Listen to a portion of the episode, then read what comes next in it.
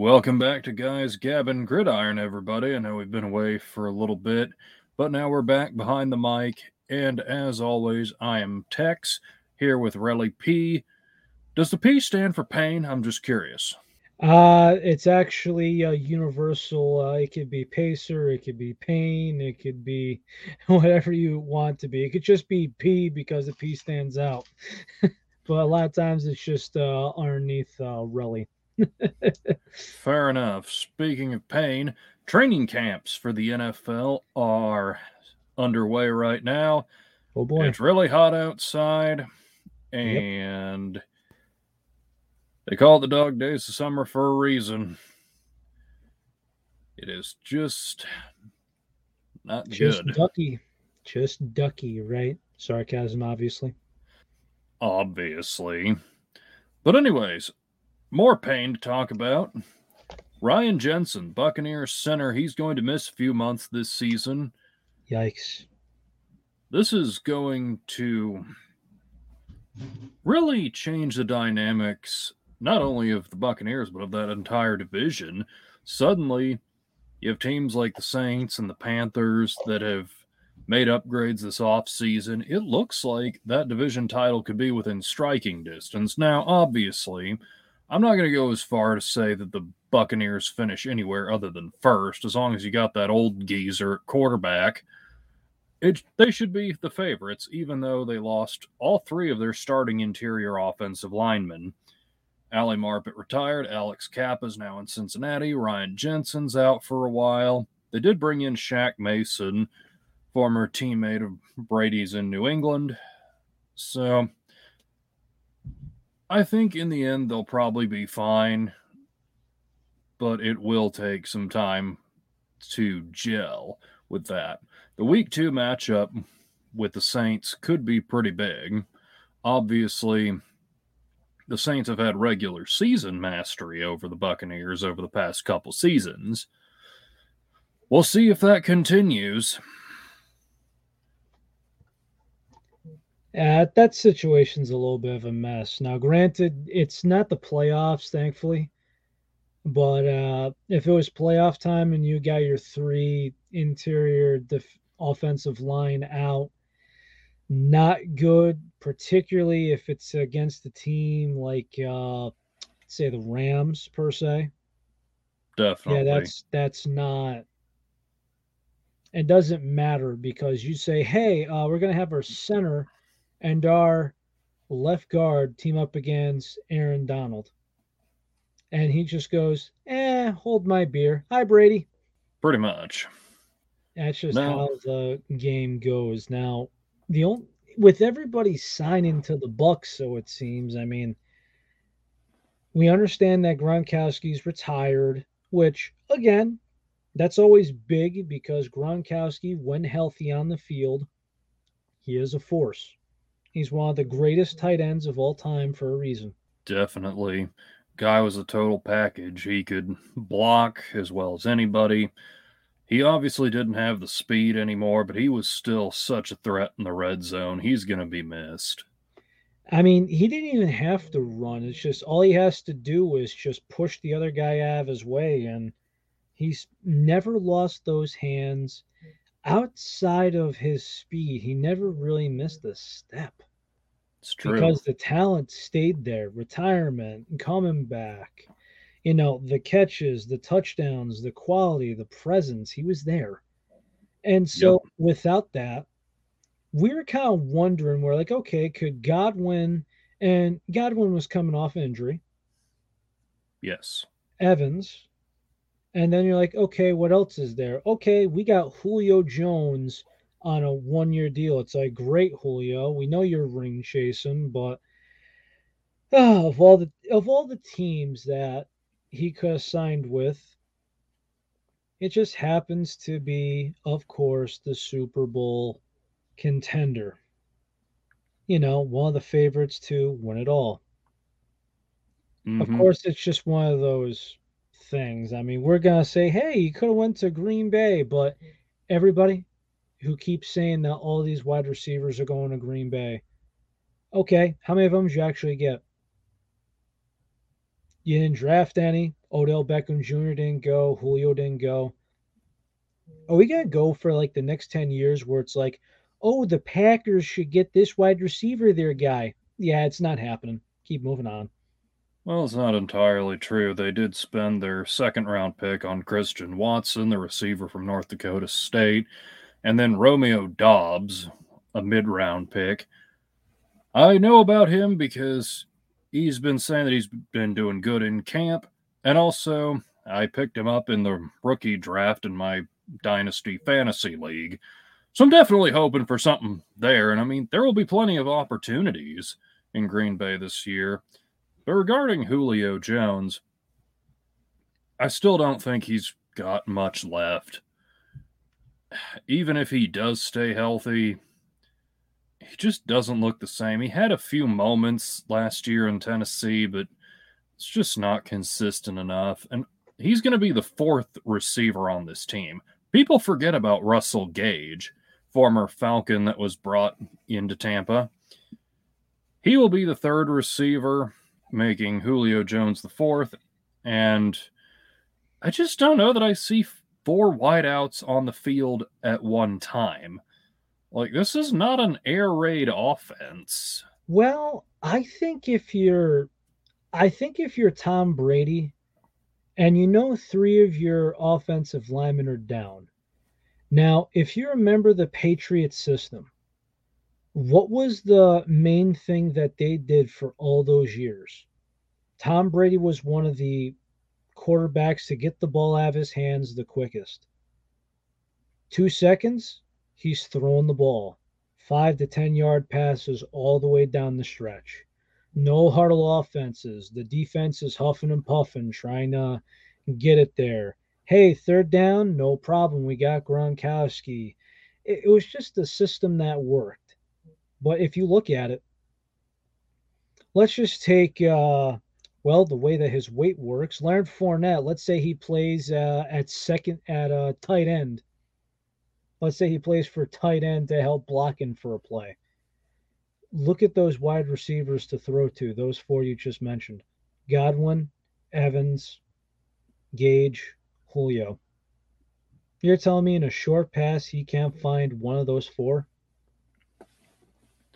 Maybe, but like you said, the offensive line is not at its best. The rush up the gut has been the secret sauce, okay, maybe it's not so secret, but that's been Brady's Achilles heel. Now, granted, it's tough for anybody, and obviously it's a lot easier said than done. But if you have a strong interior rush that can push the pocket back into Brady's face, Brady's not going to escape that. So, obviously, you talk about getting the ball out quickly, and we all know he's great at it, but at the same time, you know, if defensive linemen are in your face, it's kind of hard to throw the ball. Also, I just don't know that Julio will even need to be covered more than one on one anymore. Definitely. Obviously, not. Julio still has size, but I just don't know that he has the speed anymore to really command special attention. So I really don't think it'll be a high impact signing but I guess we'll see. And then you just, talked about Fournette. Yeah, dude came to camp at 260 pounds. Maybe he's trying to be one of these new interior offensive linemen. Seriously, how long did he celebrate for? Like, there's only one other athlete who I could think of who gained an insane amount of weight during this, and uh, I forget the guy's name, but I remember in one off season, this is a baseball player, mind you. In one off season, he gained 60 pounds. What? 60 pounds from now think about it. That's October, November, December, January. Halfway through February, showed up to camp, gained 60 pounds. Jeez. And they actually say he is the one athlete that literally ate himself out of baseball. Now, I'm not saying this is the case for Leonard Fournette, but there's already jokes saying he's like, he's going up to Tom Brady being like, what's this avocado toast crap that you consume. I mean, for crying out loud, dude, were you celebrating the Super Bowl too hard and only stopped a month ago? You're telling me that you were just hitting the tequila and freaking tacos the whole time? Just carving out and drinking? Like, come on. Right. That's, that that's is bad, a little man. crazy. I mean, a running back, if you said, hey, our backup guard gained 30 pounds this offseason. Okay, he's 6'5, he's 330 instead of 300 where you want him to be.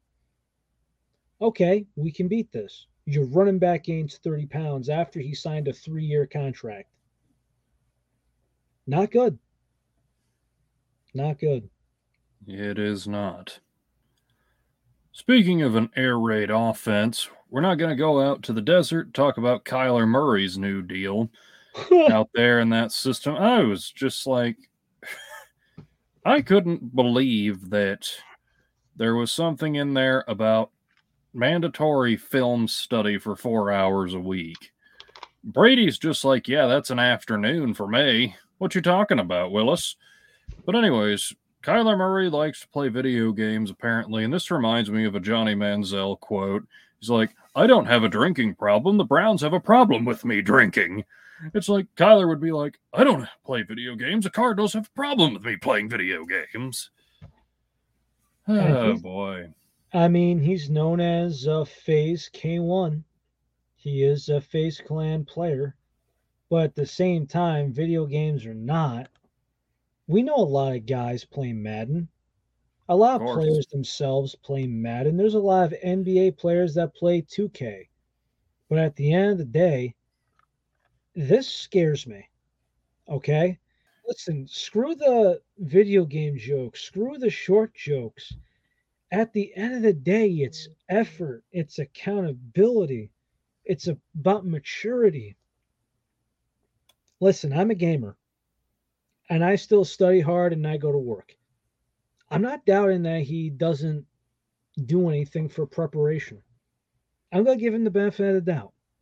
But at the end of the day, you have a team that is not good enough for the playoffs consistently. You have a team that is kind of struggling in certain aspects. How are you going to constantly get to the playoffs, constantly underperform, and just keep these contracts intact saying there's nothing wrong? Kingsbury getting an extension, Murray getting an extension in four years together, what have they done that's been positive besides embarrassingly lose one game in the playoffs? Well, that's just about it. Really, not much else to write home about, but I think the Cardinals really didn't have a lot of choice here. Who else were they going to get at quarterback at this point in time? You want to trade for Baker? You want to trade for Jimmy G? You really think either of those are going to get you where you want to go. I the mean, the part for the Cardinals is they just they don't seem to understand what they are. Are they trying to build or are they trying to win now? If you want to win now, why'd you let Chandler Jones go? You did pick up Hollywood Brown, which I think will be pretty good. It seemed like a massive appeasement of Kyler Murray, and maybe they've patched things up. Maybe the relationship between him and the organization has improved for their sake, hopefully. Steve Keim and Kliff Kingsbury really didn't have another option, so yep. I mean, we're hitching our wagon to this guy. Hope for the best. You're gonna need it. Speaking of Jimmy G, so the 49ers have said that Trey Lance is going to be their starter this year. So do you think that Jimmy G gets sent away after a quarterback gets injured this year? Or do you think he'll be dealt before the season? How do you see that playing out? You obviously lost the trade value after announcing that. The, this whole thing was weird because it's like, oh, Trey Lance is going to training. Have they announced anything as process or everyone's just like, uh, yeah, no, he's just uh, here with the coaches. And everyone's like, where's the improvement? Are we going to have a platoon quarterback system? You don't draft a guy number three overall and trade a bounty to get him to have a platoon quarterback. I can understand why you didn't start him last year because he was raw. He didn't play during the COVID season in college, yada, yada, yada. Again, I was never totally sold on him Same. coming out of school. Kind of the same way I wasn't sold on Carson Wentz. And the way that has turned out, it looks like it's justified. Wentz had a flash in the pan, but just has not been able to sustain it since. And while I know they're not exactly the same player, you do just wonder about the level of competition that they faced. I just, I'll believe it when I see it. That's all I'm going to say about that. And the other guy I mentioned they could trade for, Baker Mayfield. So he actually did get traded to the Panthers. And I think just about anyone could have seen that coming. Just about. Where does that leave Carolina coming into this year? Before we thought that they were going to be a top five drafting team again with good old Darnold Donut at quarterback. But now you have Baker, who is decent. Obviously, nothing earth shattering, but he's shown that you can win with him. He's got good receivers throw to. The big question is how is the offensive line going to hold up? And obviously, can Christian McCaffrey stay healthy? This team looks like one that could push for a wild card spot, but they would need a lot of things to go right. Including now, there's a lot of people wondering about Baker as far as talent, maturity, being a leader. And regardless of what's true, it's very hard to just go into uh, an organization that's dysfunctional and that would be the way to describe them. They are a dysfunctional franchise. Yep. Just like the Browns. Now, granted, the Browns were nothing before Baker became a starter and they committed to him. But can he go to another dysfunctional organization and can the offensive line hold up? Could the midfield of the linebackers and not sure if I I don't love the secondary, but it's not horrible because of injuries and everything else. Can the defense hold up?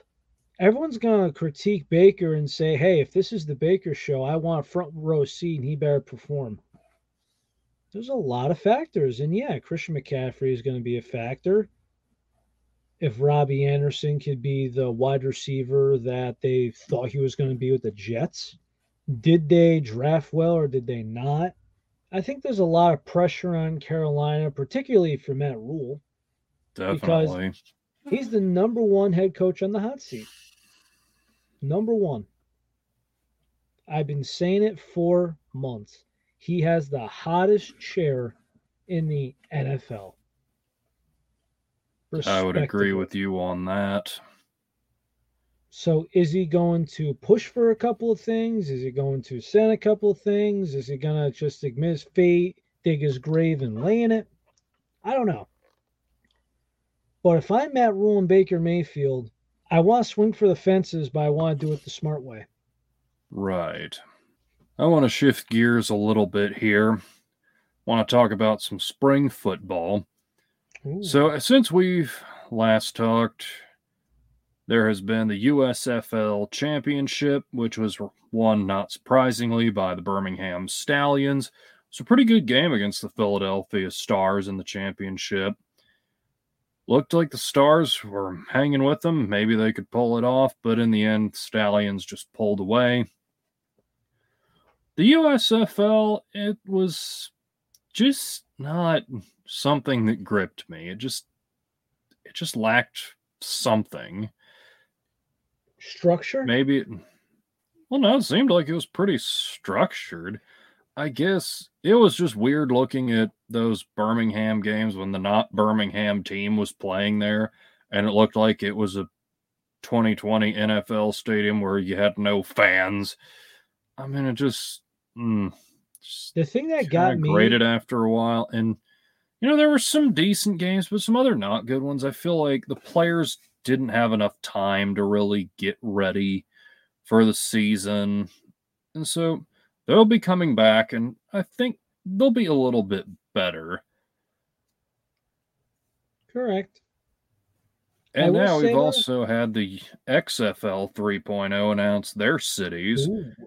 So the new cities for XFL are going to be Seattle, Vegas, San Antonio, Houston, Dallas, St. Louis, Orlando, and Washington, D.C. Ooh. On most of these, I think they hit. The Seattle Dragons in 2020 were having a pretty good turnout. St. Louis Battlehawks absolutely 100% had to come back. Absolutely. They were just killing it in St. Louis. People give St. Louis a bad rap saying they're not a football city. Poppycock. Problem with St. Louis is they've just gotten sloppy seconds from everybody else, but they like their football there. It's more than just a baseball city. And they were about to open up the upper deck of the Edward Jones Dome or whatever it's called now before COVID just came and wiped them out. But I guarantee you they're going to be the top turnout next spring. Then you have Vegas. It's the trendy pick. Everything's going to Vegas now. Seems that way. Yep. And then obviously, three teams in Texas was a little surprising. I'd say Houston was the most surprising because they had the gamblers from the USFL. So now you're going to have two spring league teams in Houston. As football crazy as Texas is, I'm just not sure there's enough room for two startups in that city. It's going to be really interesting to see how it goes. I think the XFL is going to have to really differentiate itself from the NFL in some way. And I feel like the USFL just didn't quite do that. But the San Antonio Commanders are going to be coming back from the AAF. That was a good one, as well with the Orlando Apollos. And then the DC Defenders, I'm guessing, from XFL 2.0. I think it's a pretty conservative play in the cities that they went into, but you know, Vegas is a little bit of a risk. I might have gone a little bit of a different way. Maybe go with a team more Eastern. Maybe a team, maybe Louisville, Kentucky. Sort of an untapped market. Maybe a team or a city other than Charlotte, North Carolina. Maybe Raleigh. But regardless, it'll be interesting to see where this whole spring football trend goes. We just don't really know. Very true. Might end up with a war, might end up with a merger. It'll be fun to see over the next few years what happens. The Texas thing, I'm not sure if I see a problem with it though, because I mean, some of the stadiums are so big for just high school, you wonder why they can't close the yearbook. The, I mean, the stadiums aren't the issue. It's just, are there going to be enough fans of it? Are people going to get invested in two leagues? Are they going to be one over the other? I think I don't just... really know. I'm just not totally convinced that XFL in Houston is going to be quite as good. Of course, the problem is I understand. USFL teams didn't play in their host cities this past spring. So maybe it's going to come in, it's going to be even. Maybe the gamblers and the XFL team, they're going to have to compete for hearts and minds would be interesting to see, but I still think the XFL would have been wiser to go for a different market. I still think it's wise for them to go in DC because of everything going on at the Commanders. I mean, they showed up, they packed the place, and for some people complain about the attendance dipped. Well, as far as I'm concerned, you had people not showing up to Knick games in Madison Square Garden because of COVID before they announced the shutdown. So, what does that tell you? They thought it was because of Spike Lee and him protesting the team. No, it was COVID. And everyone's wondering why less and less and less people are going to the garden because most people are infected. So, from there, uh, what else do you guys? You want to jump around the league or Yeah, I think we could just wrap this up by other things that you're looking for in training camp right now. All right, what do you got? Well, I would say one team I really got my eyes on right now is the Patriots. They're a team that obviously they've been in the playoffs so much recently. There's a lot of hype around Mac Jones and everything. Truly, I always thought Mac Jones was a, the second coming of Andy Dalton, a guy who had a fairly high floor but fairly low ceiling. I never thought he was going to be great. I always thought he was just going to be kind of steady throughout his career a guy you settle on, basically? Eh, not how I might have put it, but it's not an inaccurate description. What do you think he's going to be? What do I think Mac Jones is going to be? Hmm, it, it, it's so hard to say at the moment. There's so many outlandish uh, comparisons. I mean, but also there's a lot of he hasn't showed too too much. He's got a great head coach, great system intact. Matt Ryan would be the ceiling for me. Okay. Because this team has lacked consistent wide receivers. But if you look at his work ethic, the brain and the arm are there. The wide receiver talent needs to be upgraded. He didn't throw to tight ends as much when there's two stud tight ends he's got on that roster. This team is complete, and that's really just, hey, Mac, it's on your hands. What do you want to do? Fair enough. Also, been speculating how I think the Jaguars are going to turn out this year. Obviously, last year was just a chaotic mess. But this year, the pressure's got to be on Trevor Lawrence because you got a Super Bowl champion head coach. You've spent a lot of money in free agency. And of course, Lawrence was supposed to be the next big thing. And I'll give him a pass for last year, but you can't run with the excuses forever. Eventually, you got to play up to your potential. And I think we're going to see a pretty big step forward this year. Still don't think they're going to be a playoff team, but I think six, seven wins for them eh, is doable. But I think that wraps up our trip around the league. You got any final thoughts? Any final thoughts about the episode? Hmm. I had one just recently, too. Oh, well, I think I'm good. Okay, me too. So remember to check us out on Twitter, Guys Gabbin Gridiron. And on behalf of AJ Torres, I'm Josh McSwain. Thank you once again for listening. We'll see you next time.